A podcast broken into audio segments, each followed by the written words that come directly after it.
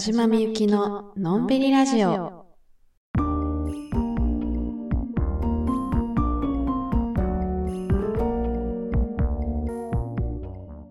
こんばんは、田島みゆきです。このラジオは毎週月曜夜9時に更新しています。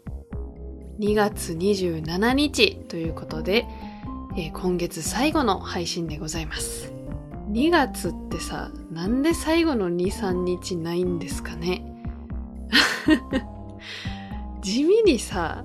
あの最後の2日3日ってさ、大事じゃないですか。あ、あと、あの最初に言っておきますと、今ね、私の家の近所で工事が行われてまして、あの、その工事の音がね、どう頑張っても入ってしまう可能性がありますので、ちょっとご了承ください。そう、それで2月のね、その最後のさ、2日3日ってさ、まあ、結構重要だと思うんですよ。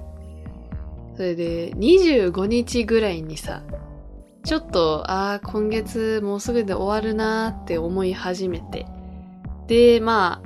あ、あと6日ぐらいやるし、まあそろそろやるか、みたいな感じでさ、その今月中にやらなあかんことをさ、まあ、大体25日ぐらいにやり始めるんですよ。なんですけど、2月はさ、え ?25 日？なのに、あと3日しかないんですか？今月っていう。え、2月トラップありますよね。28日しかないっていうのはね、ちょっとやるべきことのペース配分ミスりますよね。まあそのね、最後の最後で慌ててやるなよっていう話なんですけど。まあだから、なんでこの2月が2、3日少ないのか、ちょっと私は納得できなくてですね、あの自分なりにちょっとネットで調べてみたんですけど、今使ってる暦は、まあ、1月が1年の始まりじゃないですか。なんですけど、まあ、大昔のローマで、その誕生した最初の暦っていうのは、3月が1年の始まりだったみたいなんですよね。そう考えますと、えー、3月から始まった1年は、まあ、2月が最後の月になりますよね。で、昔のローマの人たちは、29っていう数字と31っていう数字を縁起のいい数字っていう風に信じていたみたいで、なので、まあ、その1ヶ月を29日か31日っていう区切りで、まあ、暦を作っていたらしいんですよ。まあ、なんですけど、365日にするためには、あの、最後の2月が半端な数字になってしまうっていうそうなんですよ。まあだから、綺麗に1年を29日か31日で分けることってできないんですよね。なんで、ああ、最後どうするみたいな、なったんですけど、彼らは、まあ、ええかっていう もうそう気にすることなく、えー、2月が28日のまんま暦を使い始めたと言われていまして。で、まあ、その後何度か、あの、暦が作り変えられていくうちに、30日と31日の組み合わせでこう、1ヶ月がね、そうなっていくのに変わったんですけど、まあ、どうしても1年の中に一月、短い月を入れないと365日にはならないんですよ。まあ、なので、まあ今でも一番短い月は2月っていう、まあそれが名残として残っているらしくて。まあ、言ったら2月っていうのは帳尻合わせの月なんですよ。まあこれあくまでもみゆき調べなので、あの、ね、あの、気になった方は、ご自分でちょっと調べてみていただければと思うんですけど 一応ね、私が見たネットのサイトにはそう書いてあったんですよ。んで、まあ、2月が2、3日少ないのも、まあ、納得しようかなと思ったんですけど、あの、もう一個気になることが出てきまして、あの、うるう年ってあるじゃないですか。あのね、何年かに一遍さ、2月29日っていう謎の日が生まれるやつね。私もなんか 2, 2月29日誕生日の人ってどうしてんのかなっていつも思うんですけど、あの、その地球が太陽の周りを一周する時間っていうのは365日プラス5時間49分ぐらいちょっと長いみたいなんですよ。で、まあ、この5時間49分っていうこの数字は、あの、サイトによってなんか微妙に6時間何分って書いてあったり、なんか微妙にちょっと違ったんで、ちょっと多分間違ってるんですけど。まあ、とにかく5時間ぐらいちょっと長いみたいで、なんで、そのたかが5時間なんですけど、それを何年も重ねると、こう1日2日とどんどんずれていくんですよね。だから、あんなにめっちゃ厳密に観測して、1年は365日だって、あの、分かったんですけど、まあ、その5時間ちょいずれていることによって、あの、約4年で1日ずれて、で、約100年で24日分ずれるらしいんですよ。まあだから何百年も経てば、あの、12月が真夏になるみたいな、そういうことになってしまうらしく。まあだからそれを防ぐために、あの、ウルー年というものをね、設けて調整してるらしいんですけど。なんかそんなさ、5時間50分ぐらい長いとかさ、そんなん割と最新の観測機械みたいな使わないとわからんのちゃうかって思うじゃないですか。でもこれ恐ろしいことに、あの、このウルード氏が爆誕したのが、あの、約2000年前っていう だから、あの、暦が作られたのとほぼ同じタイミングで、あ、待って、みたいな。いや、これ365日やったらずれるわ、みたいなのが、もう2000年前からすでに分かってるっていう、意味わかんないですよね。ちょっとこれ意味わからんと思ったんですけど、しかも合ってるっていう、もう昔の星を眺める民たち、マジ恐ろしいですよね。本当に宇宙があるのかすらもわからないような時代に、365日のカウントでは、暦がどんどんずれていくっていうのをすでに気づいてる人がいるっていうね。まあだから、もうそこまで徹底的に調べて、私はようやく、ああ、2月がちょっと短いのは、まあしょうがないかっていうやっとそこでまあ納得できたんですけど。まあだから、もう何千年も前から人々はきっと、あ、2月か。なんかちょっと早いな。っていう あ、今月2月か。あ、そっか、短いんか。っていう、あの、この感覚は、あの、2000年以上前から、えー、全人類が体感していることだと考えると、まあ結構面白いですよね。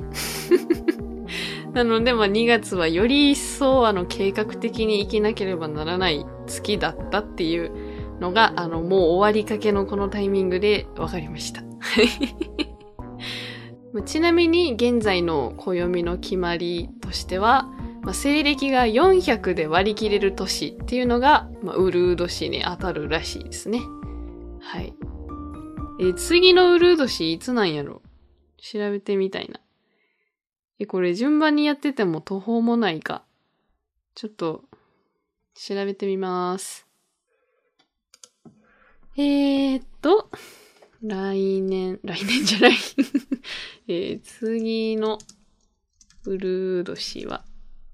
いつ ?2023 年はウルード氏じゃないですよね。29日まであるのがウルード氏なんで。えー。あ、2020年はウルード氏だったんですね。2020割る400は、え？割り切れないんですけど。え？ということ。あ、そういうことか。割り切れたらいいのか。なんか私勝手にあの、小数点になったら割り切れてないみたいな変な勘違いしてました。あ全然割り切れてますね。え、じゃあ来年も割り切れますね。え、だから2024割る400は5.06。だからこれは割り切れてるってことですよね。ちょっと小学生がやり直そうかな いや、これ割り切れてるんですよ。だから来年ウルー年ですね。2023割る400は、え ?5.0575。え、これ割り切れてるくないですか？どういうこと？えっと、今年はウルー年ではないですよね。あ、ちょっと忘れましょう。はい。あの、400で割り切れるかどうかっていうその計算方法は、はい、ちょっと忘れてください。ちょっと難しかったです。はい、えーと、あ、そうですね。今日今週はテーマ会です。はい、募集しましたお題は、これ知ってる人いる？です。自分以外にもこれ知ってる人いたら嬉しいなーっていうものを皆さんに教えていただきましたので、こちらの回答も後ほど紹介させていただきます。お楽しみにそれでは今日も最後までお付き合いよろしくお願いいたします。このラジオは Apple Podcast、Anchor、Spotify、Google Podcast でお聞きいただけます。ラジオの感想やラジオテーマの回答は、インスタグラム、アットマークみゆき、アンダーバー、田島アンダーバーにて受け付けております。ぜひ、あなたのお話を聞かせてください。お待ちしております。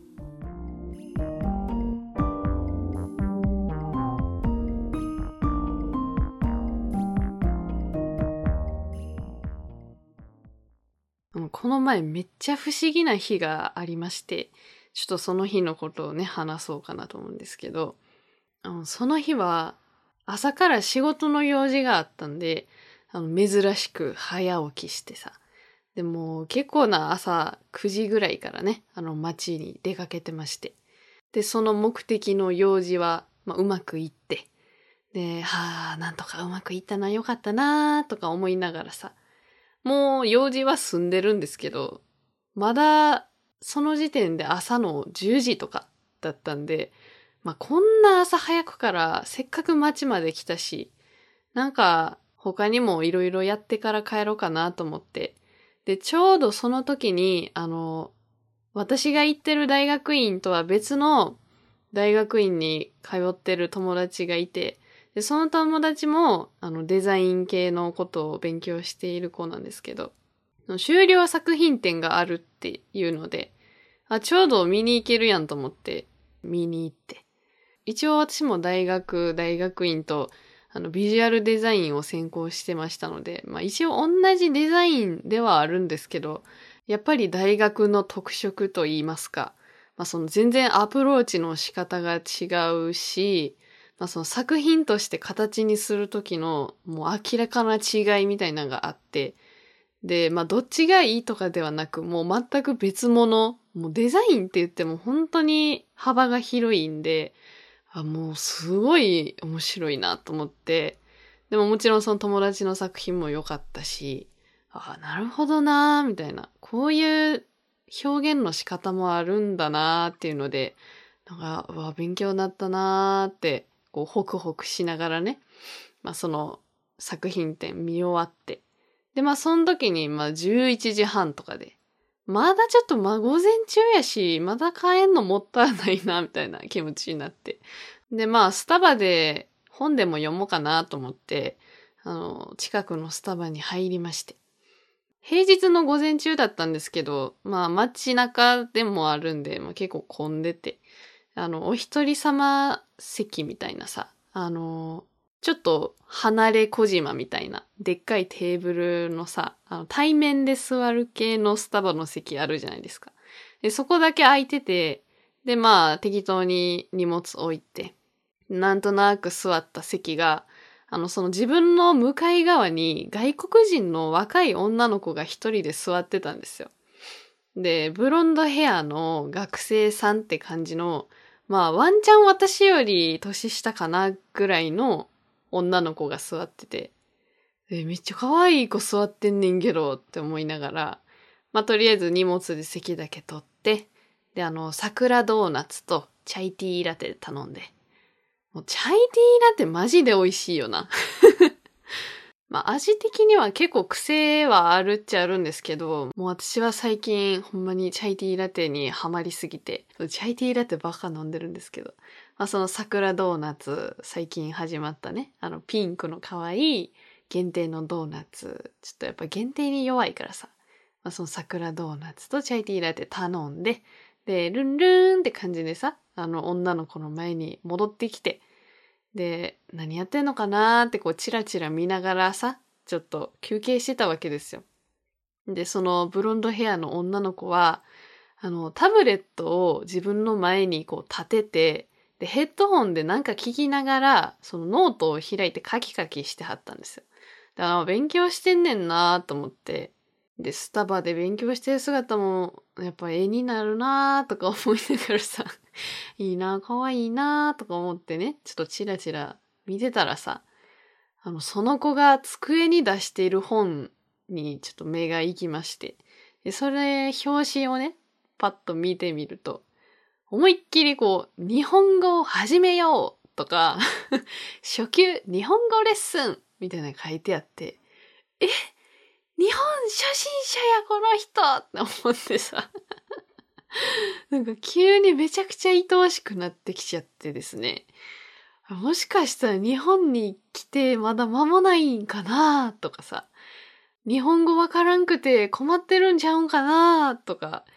なんかよくよく見たらさ、あの、私と同じ桜ドーナツを食べた残骸が載ってまして。あの、桜ドーナツってさ、あの、限定の、なんか、なんていうの、ドーナツについてる、こう、紙みたいな、その紙で挟んで食べるみたいなさ、あのね、その紙がついてるんですけど、その桜の絵が描いてある紙なんで、どう考えてもそれ桜ドーナツなんですよ。で、その紙だけがお皿の上に残っててさ、いや、わかるよみたいな。この時期しか食べれないこの可愛い桜ドーナツを頼んじゃう気持ちもうめっちゃわかるとかさ、思っちゃってさ。でもなんか飲み物もね、もうほぼない、なさそうな感じやったからさ、あれもう出ていっちゃおうかなとか思いつつ、もうそっからなんかもうその子が気になって気になってしょうがなくなっちゃって、なんか こうあんまりガン見しててもさ、変なやつやん。視線を蹴取られないように、こう、頑張ってチラチラチラチラこうね、見てたんですけど。まあ、絶対バレてたんですけど。で、うわー、かわいいなー、気になるなー、とか思って、もう私が日本語教えてあげるよって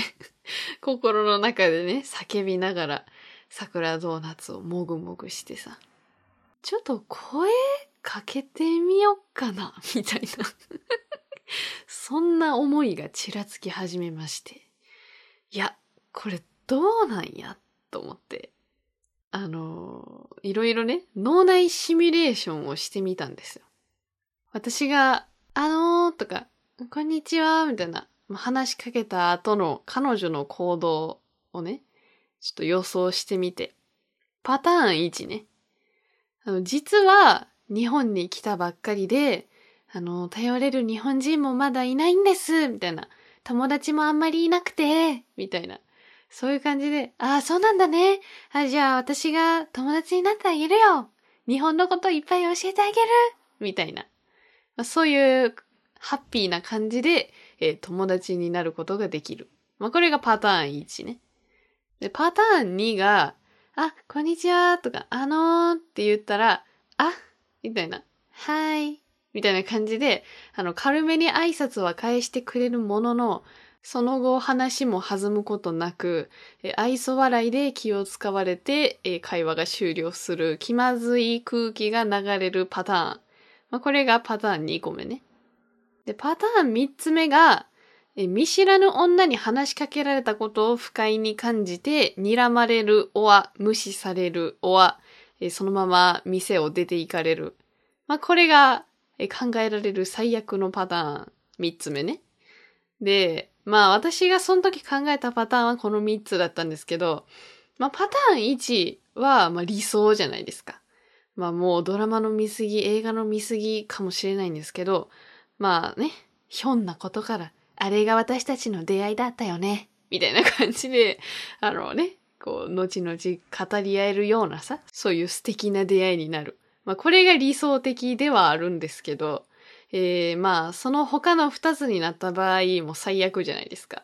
まあ、気まずくなってももうその後まだまだ桜ドーナツもチャイティーラテもめっちゃ残ってんのにこれどうすんねんってなりますし、まあ、気まずいの嫌やし。え、てかもうそのパターン3に関してはもう泣いちゃうから、そんな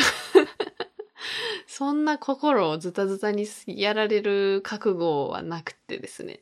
まあその3分の2でお互いにデメリットが生まれるというふうに考えた結果、あの、行動しないのがベターか。ということで、まあ、結局ね、何にもしなかったんですよ。まあ、やめとくかってなって。またが思いつつ、万が一、えー、チャンスがあった時のために、あのー、カフェで外国人に話しかける方法とか、ちょっとこそこそスマホで検索してさ。一応ね、もしかしたら向こうからなんか言ってきてくれるかもしれないし、もう絶対にないんですけど、まあその時はちょっと淡い期待を抱いちゃって、でもなんかこそこそ方法とか検索して、まずは気さくに笑顔でハロー。なるほどね。笑顔でハローね。とか呼んでたら、あの、前に座ってるその子がスッと立って、カバンも持って、もうそのままお店を出て行かれまして ええもう危険を察知されたんでしょうね。なんか、こいつ企んでんなっていうなんかこのままここに座り続けたら、もう前にいるやばいやつになんか絡まれる気がするみたいな。もしかしたら察知されたのかもしれないんですけど。もうね、その私がちょうど調べ始めた頃にスッと出て行かれまして。いやー 残された私は、あの、携帯の検索画面をスッと閉じて、チャイティーラテをずずっと飲んで、静かなため息。はぁっていういやー、早まらないでよかったですね。もうね、脳内シミュレーションをね、私よくやるんですけど、大体うまくいっちゃうんですよ。その脳内シミュレーションでで、うまくいく妄想しかできなくてですね。まあ、今回みたいに、あの、わざわざそのうまくいかないパターンを考える時もあるんですけど、大体一発目に考えるシミュレーションってめっちゃ大成功するシミュレーションなんですよ、私って。うん、なんかね、脳内お花畑なんでね。で、まあだからその妄想ばっかりで、いや、これはうまくいくと思って、早まって行動した結果、まあ大失敗するっていうことはね、よくあるんですよ。まあだから、あの、最悪のパターンも考えるっていうのはね、最近ちょっと癖づけようと思って頑張ってることではあるんですけど。いやー、やっといてよかったですね。もう早まらなくてよかった。てか、そもそも、あの、彼女はヘッドホンしてましたから、あの、外との世界をこう、遮断されてたわけですから。あの、冷静に考えたら声をかけるなという意思表示ですよね。まあ、冷静になったら、ね、そういうことまで気が回るんですけど。いやー、早まらないでよかったーとか思いながら、私もスタバを出まして。で、まあ、スタバを出たのが12時半ぐらいですね。で、まあ、早いっちゃ早いけど、その古典の準備だったりとか、まあ、まだまだ家でやらないといけないこともありますし、まあ、帰るかと思って、まあ、駅に向かって歩き始めたんですよ。で、信号待ちしてて、でそしたら、なんか私の後ろから女性の歌声が 聞こえてきまして、すごい美しい歌声がね。しかも一人じゃないんですよ。もう三人ぐらいのめちゃくちゃ綺麗なハモリ。もうハーモニーがね、私の真後ろで奏でられてまして。何これってなってさ よくさ、小学生とかがさ、下校中にさ、音楽の授業で練習中の歌とかさ、こう、友達同士で歌いながら帰ったりするやつあるじゃないですか。もう全然ああいうのではないんですよ。もう本当にプロフェッショナルの歌い手のハーモニーみたいな。なんか、ハモってるのがもうごく当たり前みたいな感じで、もう歌い慣れてる感じで歌ってて、で、私の真後ろで今一体何が起こってんねんってもう気になりすぎてさ、信号待ってるふりしてるけども脳内は私の後ろのことで頭いっぱいでさ、でもなんかね、人いっぱいいるところで、パッて後ろ振り向くのも無理やし、何ですかみたいな、なるからさ。だから、あの ショーウィンドウのガラス越しに、こう反射で私の後ろを見たんですよ。で、そしたら、あの、後ろにいる人たちは、その私と多分同い年くらいの女の人たちで、なんかデカめのスーツケースを3人とも持ってて、え、何？なんかの？遠征かなんかですか？みたいな。ハモネプ出られるんですか？今から？みたいな。明らかに地元民ではない感じの、なんか、ただならぬ雰囲気だったんですよ。まあ私のすごいフィルターかかってますけど。んで、いやもうずっと私の後ろでさ、もう何の曲かわからない綺麗な歌がずっと聞こえてきてて、で、まあ信号青になるからまあ歩き出すじゃないですか。でもさ、なんか聞いてたいからさ、気持ちいつもよりちょっとゆっくりめで歩いてさ、で、しかも、なんかね、音量もね、ちょうど私にだけ聞こえるんじゃないかぐらいの、ちょっと小さめの声で歌ってて、みたいな。で、なんか、私以外の、その、その他大勢の人たちは、え、聞こえてないのこれって感じで、もうなんか、マジ真顔でスルーなんですよ。みんな。え？ってえ、この混乱しているのは私だけ？え？何この状況？なんか、後ろに天使3人いるんですけど、みたいなそう、もう、困惑しすぎてさ。んで、そのね、私とその3人のハモネプガールズがその歩いてたその道ってのが、駅まで一本道なんですよ。一本道直線で、なんか、マジでランウェイみたいな感じなんですよ。ん でさ、その聞こえてきている歌声の感覚的に、ほんま立体音響みたいな聞こえ方をしてたんで、多分、その私はその3人のあのセンターを歩いてたんですよ。本当にちょうど真ん中の、えー、前を歩いてたっぽくて、そのセンターに立ってるからさ、なんか後ろにそのハムネプガールズを私が従えてるみたいな、なんか客観的にそういう構図になってるやんと思ってさ、なんか私がこの組織のボスみたいな。あの、洋画とかでよくあるさ、強キャラのその背後にいる一味みたいなのがさ、あの、スローモーションで、なんかめっちゃかっこいい音楽に合わせた、こう、ドゥンツ、ダンツ、ダンツ、みたいな感じでさ、あの、歩いてるシーンあるじゃないですか。もうまさにあれやん、今、みたいな。もう脳内でその、めちゃめちゃかっこいい、スローモーションの映像をさ、流しながらさ、やばい、何この状況って思いながら、ハモネプガールズたちと駅に向かってて、で、まだ歌ってるし、え、てかめちゃくちゃうまいし、何これって思って、で、駅がどんどん近づいてきまして。で、駅は地下にあったんですけど、その駅の出入り口っていうのは何個もあるんですよ。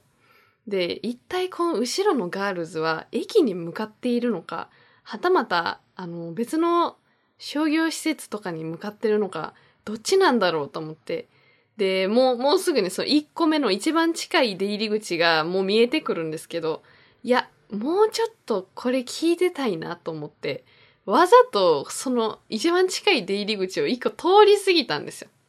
そのワンチャン駅に向かってないという可能性にかけて。で、そしたらだんだんだんだんその歌声がさ、ボリュームダウンしていってさ、うわー、駅やったーと思って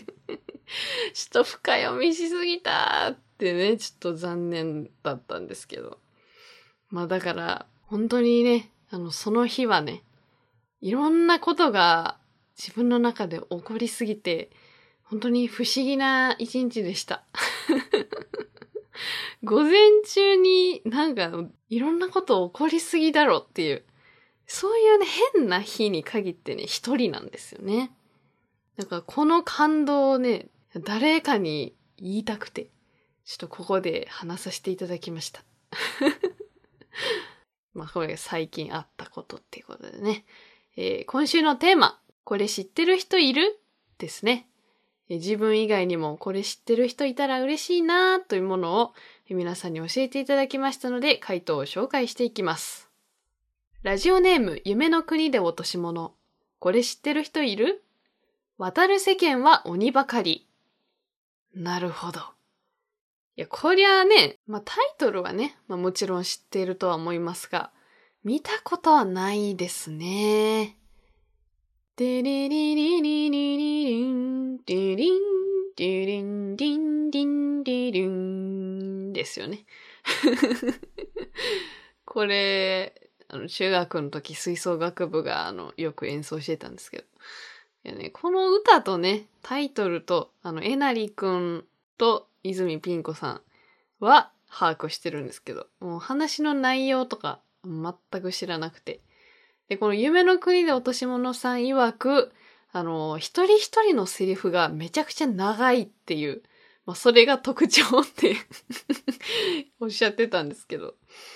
長台詞なんですね。見てみようかなと思ったんですけど、そのネットフリックスでもアマプラでもちょっと扱われてなかったので、まあ、もし今後ね、なんか見れるようになったりしたら、ちょっと見たいなと思ってます。はい、次。ラジオネームまるちゃん。これ知ってる人いる？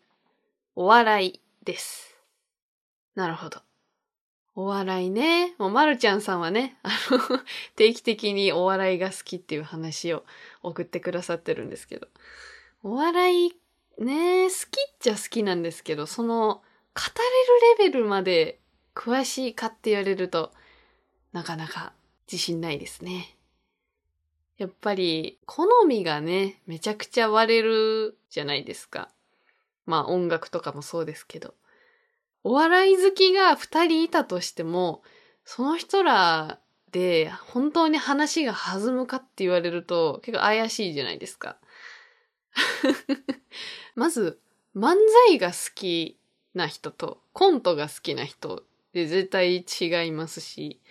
なんか、コントはコントでも、バカリズムさんが好きって人と、かまいたちが好きっていう人とか、まあまあ、ね。まあ両方好きな人ももちろんいると思いますけど、まあいろんな系統があるじゃないですか。まあだから、その、お笑いはお笑いでも、どういうお笑いが好きなのかみたいなんで、こう、そうそうってなるか、え、あれ？あれ？みたいな。やっぱ好き嫌いありますから。それ難しいですよね。まあでも、そうか。その議論も面白いのか。え、それ面白いと思うんや。みたいな。いや、私はこう、このコンビはこういうとこがおもろいと思うねんけど、みたいな。あ、なるほどね。私はこっちの方が、こうこう、こういう理由でおもろいと思う、みたいな。確かにそういう話ができたら、それはそれで、好みが違くても面白いか。確かにね。まあ、お笑いをそんななんか、あの、分析して見てる人もね、あんま少ないかもしれないんですけど。同じ熱量で話せる人っていうのはやっぱいいですよね。はい、次。ラジオネームオグ。これ知ってる人いる？クランベリーズ。これね、私知らなくて、あの、調べたんですけど、クランベリーズっていうのは、あの、1989年に結成したアイルランドのロックバンドなんですけど、2018年に解散ということで、まあ聞いてみたんですけど、あの、クランベリーズっていうグループ名は知らなかったんですけど、あの、ゾンビっていう曲は知ってました。聞いたことありました。めちゃくちゃ有名な曲なんで、多分知らんと思ってる人も、あ、これは聞いたことあるわって思うかもしれないんですけど。で、まあ他の曲もちょっと知らんかったんですけど、いろいろ聞いてみて、あの、All Over Now っていう曲が私は好きでした。まあちょっと一部しかね、まだ聴けてないんですけど。でもこの1900年代の洋楽ロックポップスってめっちゃ有名っていうか、めちゃくちゃ日本で人気だったと思うんですけど。まあこの年代で私が一番好きなロックポップスは、やっぱレッチリですね。レッドホットチリペッパーズっていう。まあこれもめちゃくちゃ有名なんですけど。やっぱりかっこいいですよね。デュリンデュリンデュリンデュリンディン、デュリンデュリンデュリンデュリンディン、ドゥルリッティリンルリッティリリルリッティリルルリンドゥリリンドゥリッティってやつ。いや、私の、あのアカペラやとね、どんなふざけた曲やねんっていう、ちょっとファンの皆さん申し訳ないです。あの、キャントストップってやつ、マジでかっこいいんで、ちょっと聞いてみてほしいです。あとは、ダニー・カリフォルニアとか、アラウンド・ザ・ワールドとか、マジで、あの、レッチリもいい曲いっぱいありますんで、ぜひ、クランベリーズとレッチリ、ちょっと聞いてみてください。まあ、オグさんはね、きっとレッチリも知っていらっしゃるんじゃないかと思いますけど。私はレッチリが好きですね。はい、次。ラジオネームダチダチ。これ知ってる人いる ?MCU や DCU の世界観を最新で知っている人がいたら嬉しいです。これさ、もう何の暗号かと思ってさ、調べてみたら、なるほどってなりました。これわかりますか？皆さん。MCU と DCU。これね、MCU がマーベル・シネマティック・ユニバース。マーベルですよ。で、DCU が DC ユニバースね。DC コミックスのやつですよ。いや、これはね、ごめんなさい。全くわかりません。もう、何が何だか、ありすぎて。存在はもちろん知ってますよ。マーベルシリーズといえばね、もうあの、アベンジャーズとかさ、あの、スパイダーマン、アイアンマン、ドクターストレンジとか、あの、スーパーヒーローですよ。いや、存在はもちろん知ってるんですけど、ちょっとね、多すぎて、もう一体全体何から見ればいいのやらっていう。なんか謎にね、あの、ブラックパンサーの2作目のあの、ワガンダフォーエバーってやつだけ見たことあるんですけど。それは本当にあの、友達ん家行った時にたまたまついてて、あの、流しで見たみたいな。あんまり話の内容も覚えてないんで見たって言えないかもしれないんですけど。いや、ほんまにそのレベルで、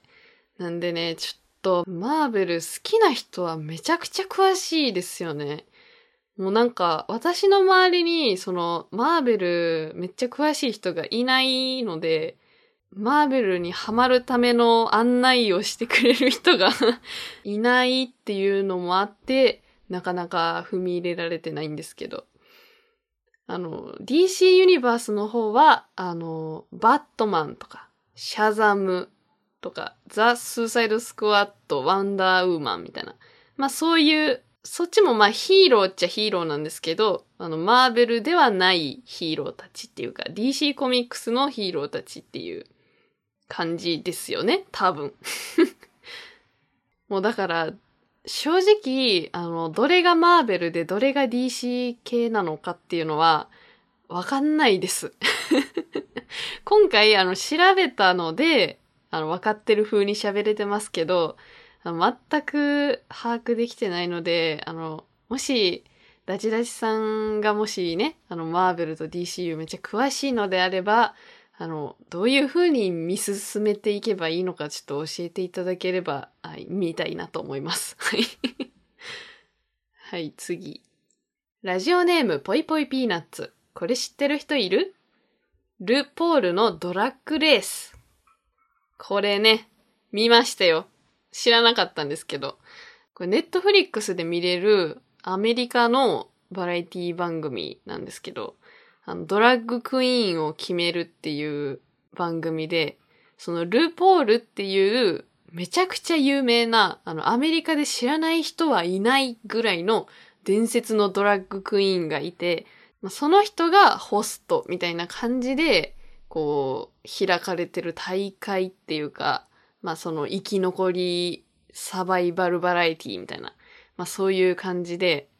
で、それちょっと試しにね、一個だけ見てみたんですけど、マジで面白くて、まずドラッグクイーンの、その衣装とかメイクとか、あ、それ自分でやってんねやっていう。なんかね、その、課題がいろいろ与えられるんですけど、その限られた素材の中で自分で衣装を考えて、その裁縫とか仕立てて、で、自分が着て、で、モデルとして歩いて、で、こうパフォーマンスしてみたいな。それ全部、メイクも自分でやって、全部ひっくるめてドラッグクイーンなんですよ。すごくない？もう、クリエイティブの結晶やん、みたいな。もんでさ、やっぱ、心意気もさ、めっちゃ素敵なわけよ。みんな自分にめっちゃ自信あってさ、なんかもう、歩き方とかもなんかもう、はい、はい、はい、はい、みたいな、なんか、なんて言ったいの？もう、私を見て？みたいな感じなの、みんな。で、やっぱそうじゃない人もいたりするんですけど、やっぱそういう厳しく審査員に突っ込まれたりして。やっぱみんな出場者がさ、もう全員さ、やっぱその人のそこまでの人生を背負って出場してるから、なんかすごいドキュメンタリーな感じでさ、で、その主催ホストのそのルポールがまず美しすぎんのね。もちろん男の人なんですけど、本当に立ち姿とか振る舞い、表情、身につけてるもののなんかもう着せられてる感のなさ、なんかもう美しいって感じでなんかどっかで見たことあるなって思ったのが、あの、映画のシングってあるじゃないですか。あの、コアラがさ、主役のアニメね。あれの中に出てくるナナっていう、なんか昔伝説の歌姫だったっていう設定のなんか最強マダムみたいなアルパカがいるんですけど、なんかそのアルパカもすごい強キャラ感あって、すごい貫禄のオーラを感じるんですけど、ルポーロがマジでそのシングの7とめっちゃ同じオーラの話し方をしてて シングのあのアルパカと一緒やって思って。いやとにかく美しいっていう。もうちょっとこれは教えてくれてありがとうございますって感じ。ちょっとね、気になった人はぜひ見てみてほしい。まだ1話しか見てないですけど、多分全部見ると思います。はい、次。ラジオネーム、水飲みお姉さん。これ知ってる人いる？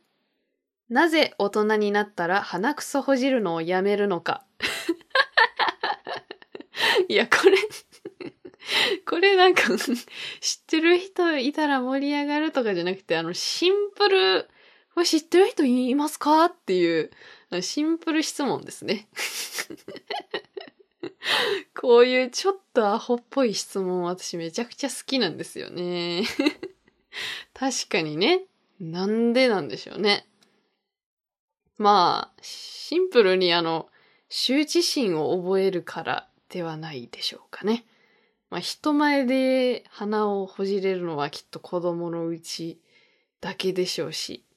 まあ、大人だってね、あの、一人の時はね、実際何やってるかわかりませんから、はい。あの、ほじってる人ももちろんいらっしゃると思いますけど。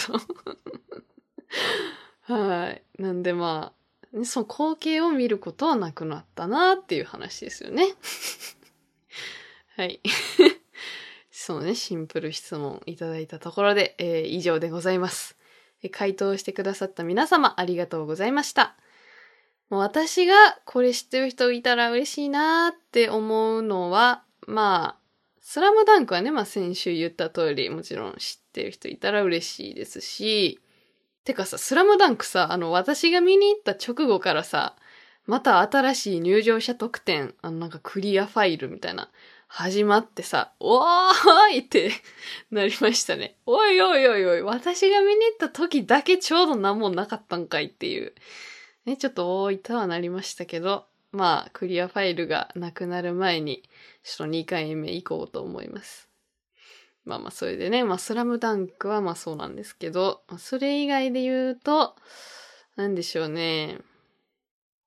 ブラッシュアップライフ。今このドラマめっちゃハマってるんですけど、これ知ってる人いたら結構嬉しいですね。結構話したいですね。それこそバカリズムさんのね、脚本で、えー、やってるドラマなんですけど、本当に面白くて。普通に一見ライトなコメディドラマかのように見えるんですけど、いろいろやっぱ深く考えるポイントもあって、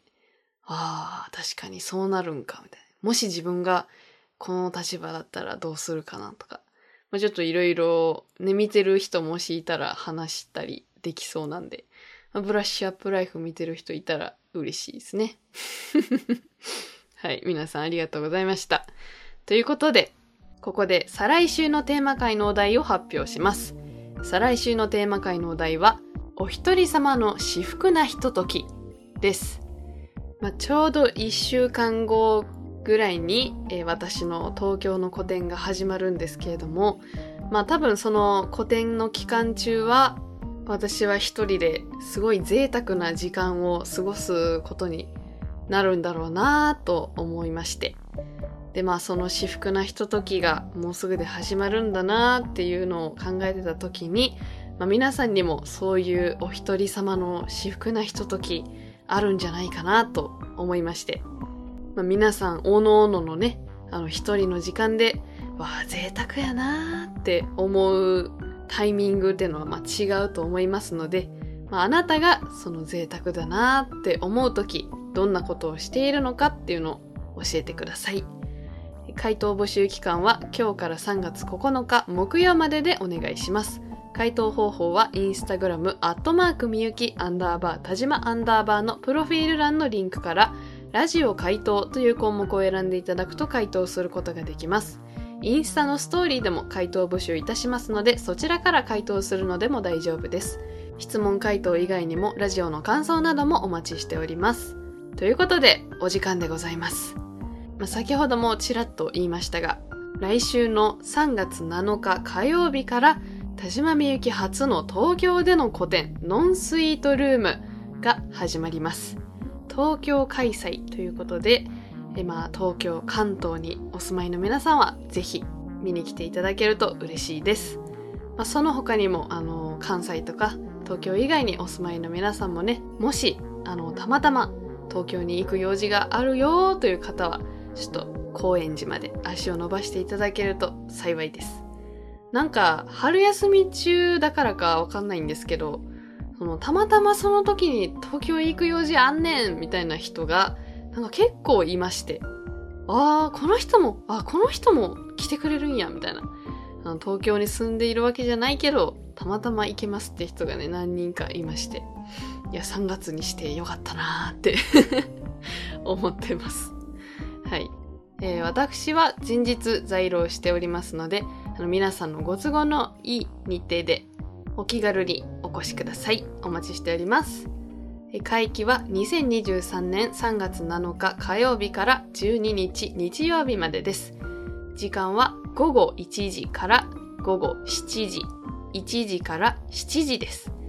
最終日は5時までとなっておりますのでお気をつけください。会場は東京の高円寺にありますブランクというギャラリーで開催します。入場料は無料で予約もいらないです。ということで、えー、今週も最後までお聴きいただきありがとうございました。来週も予定通りラジオを配信する予定なんですけども、もう来週の月曜日には私は搬入のために東京におりますので、まあ、きっと来週の放送は、あの、東京に行く前に収録したものを配信することになると思います。なので、えー、古典での話とか東京での話っていうのができるのは再来週の配信になるかなと思いますのでお楽しみに。ということで、えー、ここまでのお相手は田島みゆきでした。また来週ここでお会いしましょう。そして古典に来てくださる方は、えー、古典の会場でもお会いしましょう。またね